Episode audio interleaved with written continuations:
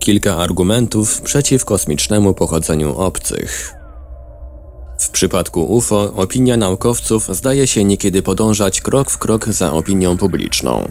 I tak twierdzi się, że albo zjawisko to nie istnieje, a odpowiadają za nie czynniki naturalne, albo musi stać za nim zaawansowana rasa kosmicznych podróżników, tak zwana hipoteza ETH.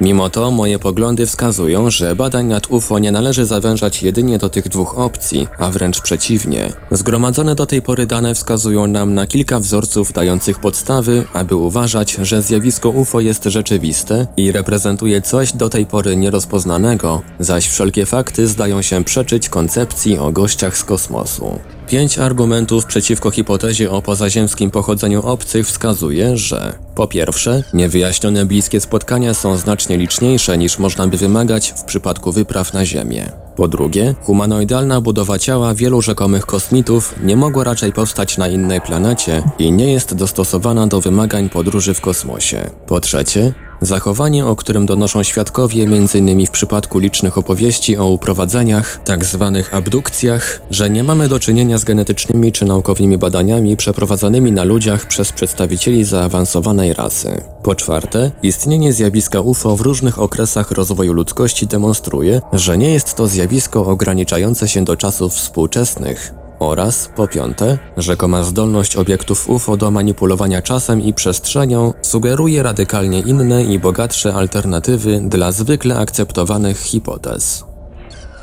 Wstępne hipotezy. Przez kilkadziesiąt lat obserwujemy rozwój zjawiska, które generalnie określane jest jako niezidentyfikowane obiekty latające, czy też UFO. Po krótkiej próbie widzenia w nich prototypów sekretnych ziemskich urządzeń czy też innych form zaawansowanej technologii, uwagę opinii publicznej, naukowców i mediów przyciągnęły dwa główne wyjaśnienia. Owe dwie teorie obejmowały hipotezy o UFO jako źle interpretowanych przez świadków zjawiskach naturalnych lub hipotezy o ich pozaziemskim rodowodzie. Znaczna większość społeczności naukowej, która nie zdaje sobie sprawy z ilości danych uzyskiwanych z obserwacji tego typu obiektów, za wyjątkiem tych zawartych w popularnej prasie, nadal optuje za hipotezą o naturalnych zjawiskach mających kryć się za spotkaniami z UFO. Zakłada ona, że wszelkie relacje można wyjaśnić jako szereg błędów w obserwacji klasycznej zjawisk pogodowych, czy też przedmiotów wykonanych przez człowieka połączonych z mało poznanymi psychologicznymi iluzjami. Wynika stąd założenie, że nawet gdyby naukowcy zajęli się tym fenomenem, nie uzyskano by z dostępnych danych niczego nowego, może za wyjątkiem marginalnego postępu w dokumentowaniu niektórych zmienionych stanów postrzegania. Znaczna część opinii publicznej oraz badaczy UFO wspiera hipotezę o jego pozaziemskim pochodzeniu. Według niej są to realne maszyny kontrolowane przez inteligentne istoty z innej planety, które odwiedzają Ziemię dla celów badawczych, które są bardzo podobne do tych, jakie ludzkość zamierza kiedyś w kosmosie przedsięwziąć. Według tej interpretacji zjawiska wyprawy te obejmują rekonesans w strategicznych dla ludzkości miejscach, zbieranie minerałów oraz próbek roślin, jak i złożone formy interakcji z ludźmi i przedstawicielami fauny naszej planety. Ostatnie zainteresowanie rzekomymi uprowadzeniami ludzi przez kosmitów sprawiło, że wielu badaczy UFO uznało, że pozaziemscy goście przeprowadzają serię biologicznych interwencji zmierzających do pobierania ludzkich komórek i tkanek oraz wykorzystanie ich w eksperymentach genetycznych mających na celu krzyżowanie gatunków. Wyzwania Powolne, lecz stałe gromadzenie szczegółowych raportów oraz badania nad starszymi przypadkami pozwalają nam na przetestowanie tych hipotez, m.in. dzięki danym zgromadzonym do tej pory przez ufologów. W konfrontacji tej źle wypada hipoteza o UFO jako zjawiskach naturalnych. W wielu przypadkach spotykamy się bowiem z dokładnymi danymi fizycznymi i biologicznymi na temat interakcji między UFO a środowiskiem. Prezentacja J.J. Velasco na konferencji SSE z 1989 roku wykazała, że w nie mniej niż 38% przypadków badanych przez francuski CNES hipoteza o naturalnym pochodzeniu UFO nie znalazła potwierdzenia. Wskutek interakcji obiektów UFO ze środowiskiem odnotowuje się całą gamę oddziaływań na rośliny, zwierzęta i ludzi. W tym wymiarze wspomnieć można tu pracę Velasco i Boniasa, a także badania przeprowadzane na szeroką skalę i przy wykorzystaniu prywatnych środków w Brazylii. Odnotowane tam zjawiska obejmowały m.in. ślady promieniowania i nie dało się ich wytłumaczyć za pomocą kombinacji efektów fizycznych i psychologicznych. W tym samym jednak czasie udało się ustalić, że nowe wzorce świadczą także przeciwko ETH. Pięć zaprezentowanych powyżej głównych punktów jest szczególnie interesujących. Częstotliwość bliskich spotkań. Kiedy sporządzono pierwszy katalog bliskich spotkań, byłem zaskoczony, że ich liczba sięga 900, co wykraczało daleko poza oczekiwania badaczy. Wraz z tym, jak poświęcano tej kategorii obserwacji coraz więcej uwagi, ich liczba rosła. W roku 1989 wynosiła około 3 do 10 tysięcy przypadków, choć wycentrowano tą liczbę na około 5 tysięcy przypadków. Ta ogromna liczba może być wykorzystana jako wyzwanie dla hipotezy o naturalnym pochodzeniu UFO. Jeśli bowiem obiekty te byłyby jedynie charakterystycznym zjawiskiem atmosferycznym, takim jak wyładowanie plazmy, zatem i nimi dałoby się wytłumaczyć istniejące egzotyczne i pozbawione wytłumaczenia przypadki. Należy podkreślić, że skupiamy się tu nie na wszystkich obserwacjach UFO, ale na samych bliskich spotkaniach, czyli dramatycznych epizodach, w czasie których świadkowie spotykają się ze zjawiskiem w sposób bardziej bezpośredni. Mimo to te same liczby świadczą przeciwko ETH. Trudno bowiem uznać, że kosmiczni podróżnicy potrzebowaliby aż 5000 lądowań na powierzchni planety, aby dokonać analizy jej gleby, pobrać próbki roślin i stworzyć jej mapę. Wydaje się jednak, że całkowita liczba bliskich spotkań przekracza szacunki ufologów, nie obejmując licznych wydarzeń z przeszłości. Dajmy zatem na to, że przypadków bliskich spotkań rozegrało się do tej pory około 50 tysięcy. Należy wziąć pod uwagę to, że większość relacji pochodzi z Europy, Ameryk oraz Australii. Jak się okazuje, jest to jednak zjawisko ogólnoświatowe, choć brak nam pewnego rozeznania co do jego skali. Liczba zatem ciągle wzrasta. Czy nie powinniśmy założyć również, że pozaziemscy odkrywcy wylądują na naszej planecie bez zwracania uwagi na obecność świadków wśród obserwujących ich ludzi? Wraz z Claudem Poerem ustaliliśmy, używając różnych baz danych, że geograficzna dystrybucja bliskich spotkań wskazuje, że omijają one główne skupiska ludności, zaś większa część lądowań ma miejsce na obszarach pozbawionych mieszkańców. Idąc tą linią, moglibyśmy dojść do wniosku, że liczbę bliskich spotkań pomnożyć należy przez 10, aby uzyskać prawdziwą liczbę incydentów, doliczając te dziejące się na pustkowiach. Szacując to wszystko, doszlibyśmy do miliona przypadków lądowań.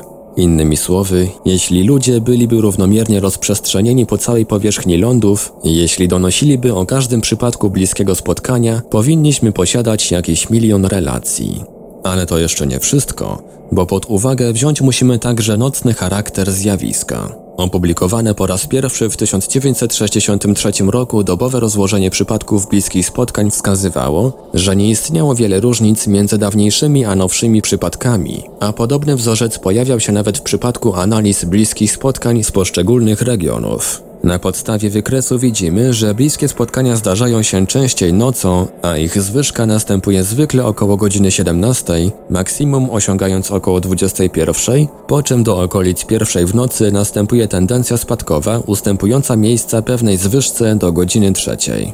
Od czasu publikacji wykresu o wykonanie podobnych pokusili się też inni badacze. Dla przykładu, Fred Merritt ustalił, pracując na dokumentacji UFO CAT, że efekty elektromagnetyczne, a także doniesienia o fizycznych śladach obecności Noli, jak też spotkania z jego pasażerami mają swój szczyt około godziny 21, zaś za dnia występują rzadko. Swój drugi szczyt spotkania z humanoidami osiągały około godziny 3 w nocy. Brytyjska ufolożka Jenny Randalls sporządziła swój własny wykres na podstawie 223 przypadków uzyskanych od dwóch brytyjskich grup, natrafiając na podobne dobowe rozłożenie bliskich spotkań oraz przewagę nocnych incydentów, ze szczytem aktywności wieczorem i nad ranem. W przypadkach abdukcji najwięcej miało ich miejsce około północy. Jeśli dysponujemy zatem stałym rozkładem, to zmusza nas to do zadania pytania, co stałoby się, jeśli dysponowalibyśmy stałą liczbą świadków, to jest, jeśli ludzie nie musieliby udawać się na nocny spoczynek. Zatem liczba lądowań musiałaby się gwałtownie zwiększyć. Należy odpowiedzieć sobie zatem na pytanie, jakie cele mają rzekomi goście z kosmosu, jeśli na naszej planecie lądowali miliony razy. Należy pamiętać przy tym, że powierzchnia Ziemi jest z kosmosu doskonale widoczna, przeciwieństwie do Wenus czy też innych planet o gęstej atmosferze. Co więcej, ludzkość rozpowszechnia informacje w formie przekazów radiowych i telewizyjnych. Zbieranie próbek przez kosmicznych podróżników mogłoby wymagać lądowania, jednak może zostać osiągnięte także za pomocą kilku dokładnych misji, takich jak na przykład ziemskie pojazdy Viking. Wszystko to, biorąc także pod uwagę przebieg wielu bliskich spotkań, wpływa negatywnie na odbiór hipotezy ETH. Fizjologia ufonautów Znaczna część obcych ma humanoidalną budowę ciała, to jest charakteryzuje ich posiadanie pary rąk i nóg, a także głowy, w której znajdują się podobne organy zmysłów co u nas. Często wygląd kosmitów jest ogólnie zbliżony do ludzkiego. Także język używany przez bohaterów bliskich spotkań jest zbliżony częstotliwością do naszego, a ich oczy przyzwyczajone do widzenia w tym samym segmencie spektrum elektromagnetycznego. Wskazuje to, że w wielu przypadkach nie różnią się oni niczym od ludzi. Takie wnioski, jeśli istoty te rzeczywiście byłyby dziełem niezależnego procesu ewolucji na innej planecie, zmieniałyby radykalnie nasze rozumienie biologii. Ludzkość ukształtowała się pod wpływem unikalnej kombinacji warunków, od grawitacji po promieniowanie słoneczne, gęstość atmosfery czy też kompozycję Ziemi. Sprawa uwidacznia się jeszcze bardziej, jeśli weźmiemy pod uwagę stworzenia, które wyewoluowały na naszej planecie, a nie są do nas zupełnie podobne, biorąc pod uwagę choćby delfiny czy pająki. Trzeba pamiętać także, że ludzkie kształty powstały w odpowiedzi na pewien zestaw ograniczeń. Dla przykładu, nie posiadalibyśmy swej dzisiejszej formy, gdyby nasza planeta rozpoczęła swój żywot posiadając dwukrotnie większą masę niż obecnie, sprawiając, że siła grawitacji byłaby większa. Podobne środowisko wymagałoby wykształcenia silniejszego szkieletu i mogłoby zapobiec powstaniu istot dwunożnych. Podobnie byłoby, gdyby planeta posiadała połowę swojej obecnej masy, a siła grawitacji wynosiłaby 73 setne obecnej wartości. Tak samo byłoby z innymi czynnikami, także pogodowymi, które mogłyby sprawić, że ewolucja człowieka potoczyłaby się inną drogą. Jeśli na przykład nasz dzień trwałby 100, a nie 24 godziny, człowiek w obecnej formie nie pojawiłby się prawdopodobnie wcale. Czy możemy zatem spodziewać się, że pozaziemscy goście z planet, na których panują zupełnie odmienne warunki, nie tylko będą nas przypominać, ale również będą swobodnie oddychać i chodzić po naszym gruncie? Nawet jeśli istnieje pewna nieznana zasada egzobiologii, to czy obcy naturalnie wykształcili humanoidalne kształty, czy może raczej zmodyfikowali je do takiego stanu używając technik inżynierii genetycznej, aby mogli pracować i przetrwać w kosmosie? Z podobnym problemem ludzkości może przyjść dopiero się zmierzyć. Ostatni z argumentów wiąże się z założeniem, że nasi goście poprzez precyzyjne genetyczne zabiegi dostosowali się do formy, w której obecnie się z nami spotykają. Jeśli jednak tak jest, to dlaczego nie produkują ludzkich okazów biologicznie nieodmiennych od populacji zamieszkującej naszą planetę? Hipoteza o pozaziemskim pochodzeniu UFO nie jest w stanie udzielić nam przekonujących odpowiedzi. Jeszcze bardziej intrygujące jest to, że domniemani kosmici rozumieją ludzkie komunikaty niewerbalne, a także wykazują typowe dla człowieka emocje, jak zaskoczenie, zainteresowanie czy radość. Choćby w przypadku Hillów czy wydarzeniu w Valensole. Sugeruje to zatem nie tylko wielką biologiczną bliskość, ale także pewne związki społeczno-kulturowe. Relacje o uprowadzeniach. Liczba relacji o rzekomych uprowadzeniach przez kosmitów wykorzystywana jest przez pewną część badaczy UFO jako kolejny dowód na to, że odwiedzają nas pozaziemianie, nawet jeśli nie do końca znamy miejsce ich pochodzenia. Dokładna analiza zachowania domniemanych ufonautów, którą znamy z relacji świadków, zdaje się jednak wskazywać na coś innego. Według informacji uzyskanych z książek i prasy ufologicznej, liczba abdukcji wynosi kilka tysięcy. Incydenty te charakteryzują zwykle doznania przenoszenia świadka do pewnego pomieszczenia, kulistego lub półkolistego, a następnie przeprowadzania na nim badań. Wiąże się to, czasem, bo nie jest to zasadą, z pobieraniem próbek krwi, różnego rodzaju doświadczeniami seksualnymi, a także utratą poczucia czasu. Kolei cały epizod jest wymazywany z pamięci świadka i da się go odzyskać jedynie pod wpływem hipnozy. Do czasu napisania tej pracy przebadano około 600 osób, które zostały rzekomo uprowadzone przez UFO. Niektórych wywiadów dokonali psychologowie i choć nie wynikało z tego nic konkretnego jeśli chodzi o pochodzenie i cel porywaczy, badający często wyrażają opinię, że abdukcje są kolejnym dowodem na prawdziwość hipotezy o pozaziemskim pochodzeniu UFO. Aby przyjrzeć się tym twierdzeniom, załóżmy, że przedstawiciele pozaziemskiej inteligencji nabrali ochoty na wizytę na Ziemi. Wydaje się jasne, że jeśli zjawiliby się na niej, posiadaliby fundamentalną wiedzę z takich dziedzin jak fizyka i biologia. Z tym zgadza się chyba większość. Nasi goście wiedzieliby zatem o medycynie i jej technikach przynajmniej tyle, co nasi lekarze. Dziś przeciętny doktor jest w stanie pobrać krew, nasienie czy próbki skóry, nie zostawiając na pacjencie śladów i nie wywołując traumy. Obecny stan biologii molekularnej, która na Ziemi dopiero raczkuje, pozwala przedstawicielom świata medycyny na uzyskanie genetycznych informacji z tych próbek. Grupa pozaziemskich naukowców, dysponująca zaawansowaną technologią, o której wspominają ludzie wzięci na pokład latających talerzy, byłaby w znakomitej pozycji, jeśli chodzi o uzyskiwanie próbek, czy nawet przeprowadzanie eksperymentów bez ogromnych napięć i zakłóceń, o których piszą badacze abdukcji. Ktoś o tak wielkich możliwościach, z którymi się nie kryje, byłby w stanie osiągnąć swe cele, nim zostałby wykryty. Biorąc pod uwagę nasz stan wiedzy i techniki medyczne, trudno założyć, aby zabiegi dokonywane przez obcych doktorów wymagały takiego właśnie postępowania. Obecna farmacja jest również w stanie wymazać bolesne wspomnienia u pacjentów. Niezależnie od tego, co tak naprawdę robią kosmici, wydaje się to być szokująco drastyczna i okrutna symulacja eksperymentów biologicznych dokonywanych na ciałach osób uprowadzanych, które nie reprezentują naukowego poziomu, jakiego można spodziewać się po gościach z kosmosu. Wyjaśnień trzeba zatem poszukać gdzie indziej. Historia myślenia o UFO Hipoteza o pozaziemskim pochodzeniu UFO sformułowana została w odpowiedzi na wczesne obserwacje, które miały miejsce po II wojnie światowej. Twierdzono, że wielki konflikt został wykryty przez przedstawicieli obcej inteligencji, którzy szczególnie dobrze dostrzegli wybuchy jądrowe. Spowodowało to, że zapałali chęcią odwiedzenia naszej planety, uznając być może nawet rasę ludzką za potencjalnie niebezpieczną dla innych form życia. Dowody na istnienie zjawisk, które dziś określilibyśmy mianem UFO, istniały jednak nie tylko przed 1945 rokiem, ale relacje o nich pojawiały się nawet w XIX wieku. Choć wiele z tych relacji brzmi przekonywująco, niektórzy ufologowie odrzucają je, uważając, że nie są godne uwagi. Można założyć, że zjawisko to rzeczywiście manifestowało się cały czas, przyjmując zmienne kształty, ale nie zmieniając wewnętrznej struktury. Niekoniecznie zatem musimy mieć do czynienia z gośćmi z kosmosu, przybywającymi by zbadać Ziemię. Nie mamy też do czynienia z zaawansowanymi prototypami, dlatego też, biorąc pod uwagę bogatą przeszłość tego fenomenu, należy poszukać jeszcze innej hipotezy. W innych pracach zwracałem uwagę na to, że zjawiska powietrzne, podobne do dzisiejszych obiektów UFO, pojawiały się w doniesieniach z XIX wieku, gdzie przybierały formę podniebnych łodzi, statków powietrznych, a także widmowych rakiet, jak te z 1900 1946 roku.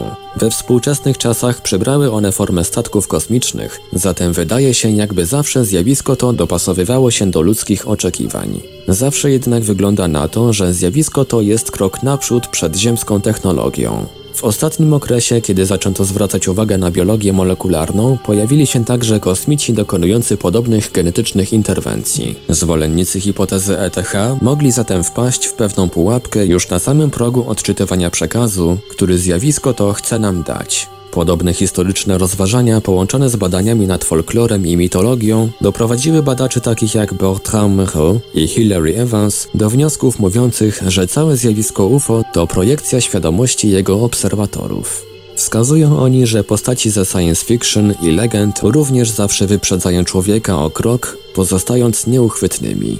Hipoteza psychologiczna zrodziła silną opozycję wśród amerykańskich ufologów. Jednak relacje osób, które doświadczyły abdukcji są szczególnie ciekawe, jeśli chodzi o teorię psychosocjologiczną. Trudno bowiem znaleźć na Ziemi lud, który nie posiadałby legend opowiadających o małych ludziach, którzy dopuszczają się porwań ludzi. Często dopuszczają się oni na ludziach pewnych zabiegów oraz zabierają ich w podróże astralne do nieznanych miejsc. Psychiczne rozważania. Świadkowie chętnie przystają na opowieści o swych doświadczeniach, jeśli przyjmuje się, że UFO to pojazdy kogoś innego, wedle słów Stantona Friedmana, używające zaawansowanych metod napędu. stają się jednak również mniej atrakcyjni dla nauki. Mimo to także inne wyjaśnienia bliskich spotkań, takie jak hipoteza psychosocjologiczna, natrafiają na pewne przeszkody. Zjawiska, o które chodzi, obejmują nie tylko dziwne urządzenia latające, opisywane jako statki, ale także obiekty i istoty, które posiadają zdolność do nagłego pojawiania się i znikania, zmiany kształtów oraz oddziaływania na inne przedmioty lub osoby. Z punktu widzenia fizyki wiele z tych relacji wydaje się być absurdami, ponieważ sugerują one mistrzowskie opanowania manipulacji czasem i przestrzenią w sposób, którego my nie potrafimy zduplikować. Jeśli obserwacje te można potwierdzić, albo przez bezpośrednią relację z ich przebiegu, albo dowody fotograficzne, mogą one zatem przedstawiać nam nowe koncepcje fizycznej rzeczywistości w czasie, gdy niektórzy fizycy zwracają uwagę na istnienie wielowymiarowych wszechświatów. Nowe hipotezy. Pora teraz na wysunięcie kilku nowych hipotez, które w różny sposób i z różnym skutkiem odnoszą się do wymienionych punktów. Uznajmy je jednak za dobry wstęp do dyskusji, nie zaś za formalne propozycje. Jedna z linii podobnych spekulacji bierze swój początek od Devereux, który mówił o UFO jako o światłach Ziemi, nierozpoznanym fizycznym zjawisku naturalnym, które wpływając na świadomość świadka przybiera formę mentalnego obrazu, na przykład postaci mitologicznej. John Derr i Michael Persinger rozszerzyli znacznie tę ideę. W połowie lat 70. zasugerowałem, aby do zjawiska UFO podchodzić jako do systemu kontroli, niezależnie od tego, czy to kontrola ludzka, obca, czy zwyczajnie naturalna.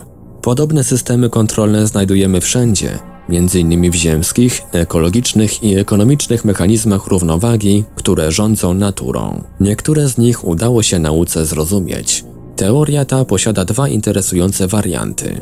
Pierwszy, obca inteligencja, prawdopodobnie zadomowiona na Ziemi, stara się rozwinąć w nas nową formę zachowań i może przyjmować formę supernatury, wiążąc się nieco z hipotezą Gai. Drugi, Interpretacja jungowska tego samego tematu wskazuje, że ludzka zbiorowa nieświadomość może sama z siebie dokonywać projekcji wyobrażeń, które są konieczne do przetrwania bezprecedensowych kryzysów naszych czasów. Brytyjska badaczka Jenny Randalls w swej pracy poświęconej osobom uprowadzonym podkreśliła, że w ich relacjach pojawia się punkt, po którym dana osoba odchodzi od normalnej rzeczywistości. Po drugiej stronie tej granicy zdają się nie obowiązywać już te same prawa fizyczne odnoszące się do czasu i przestrzeni, zaś świadek zachowuje się jak podczas swego rodzaju świadomego snu, po którym powraca do normalnego świata. Randalls nazywa to zjawisko czynnikiem Oz. Opierając się o tę obserwację można dojść do wniosku, że istnieje nieznany stan fizycznego funkcjonowania, w którym zmianie ulega wizja rzeczywistości doświadczonej przez świadka, ale z drugiej strony zjawisko to generuje ślady i zjawiska widoczne dla ludzi w normalnym stanie. Ostatecznie możemy dojść do wniosku, że kosmiczni podróżnicy, używając radykalnych metod manipulacji czasoprzestrzenią, mogą wykorzystywać hipotetyczne dziury robacze, a nawet podróże w czasie. Podobni podróżnicy mogą manifestować się na podobieństwo ufonautów. Ta hipoteza jest jakby odświeżeniem ETH, gdzie pozaziemianie mogą pojawiać się wszędzie, gdzie chcą i kiedy chcą.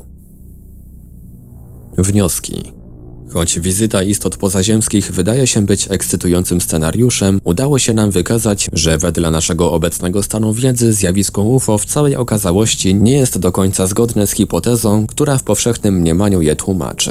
Nie wydaje się także, aby prawdziwa była wersja zakładająca, że wszystkie UFO to kombinacja zjawisk naturalnych, czy też skutek pewnych procesów psychosocjologicznych. Przyszłe badania na tym polu mogą pomóc w wypracowaniu alternatywnych hipotez, obejmujących m.in. sztuczne czy naturalne systemy kontrolne. Oczywiście argumenty tu zaprezentowane nie oznaczają, aby ETH natychmiast odrzucić. Do czasu, aż nie będziemy w stanie zdefiniować natury i pochodzenia zjawiska UFO, należy rozważać hipotezy dotyczące udziału w nim czynników pozaziemskich, w tym nieznanych dotąd form świadomości. Jednakże każda przyszła teoria powinna odnosić się do przedstawionych tu zagadnień. W każdym bądź razie powinna ona w znacznym stopniu odnosić się również do najnowszych ustaleń na temat wszechświata.